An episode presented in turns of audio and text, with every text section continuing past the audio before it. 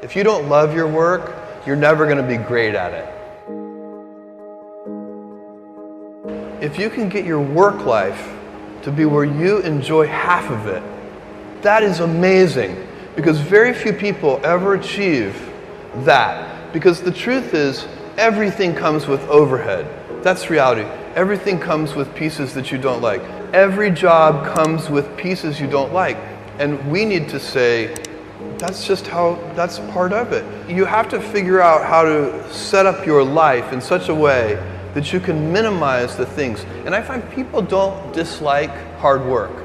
What people dislike is being um, out of control. Like, they can't control their life, they can't control their environment. This happens to me when I get overscheduled. I hate being overscheduled. I want some time to be able to think and free myself.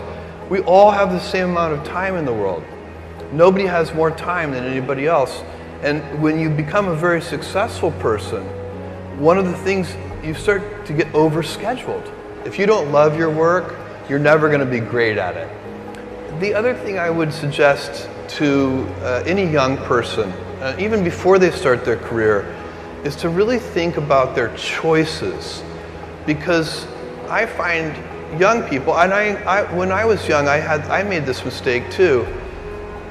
You can get very fixed on your gifts. So everybody has gifts. You know, you, you have gifts and you have things that you didn't get gifted. Maybe you're extremely beautiful, maybe you're extremely good at mathematics, maybe you, there are a lot of things that you can be given.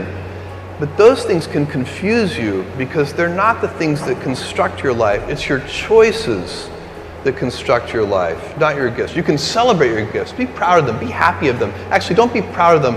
Be, be celebratory of them. But you can't be proud because they're gifts. They were given to you. You didn't earn them.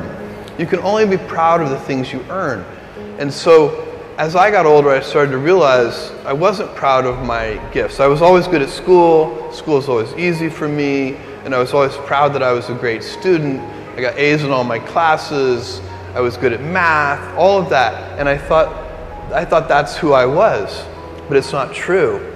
Those are the things that are gifts. What was hard for me is deciding to work hard, deciding to use my gifts in certain ways, to challenge myself, to uh, do things that I didn't think I could do, to put myself in uncomfortable situations. You can choose a life of ease and comfort, or you can choose a life of service and adventure.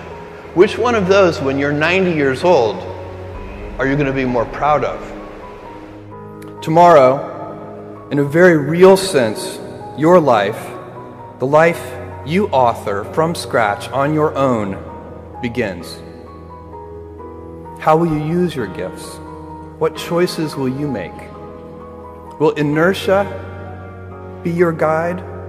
Or will you follow your passions? Will you follow dogma? Or will you be original? Will you choose a life of ease?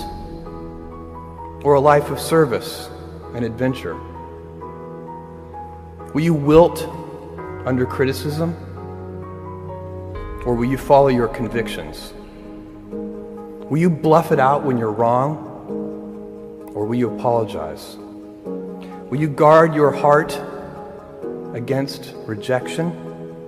Or will you act when you fall in love? Will you play it safe? Or will you be a little bit swashbuckling? When it's tough, will you give up? Or will you be relentless? Will you be a cynic?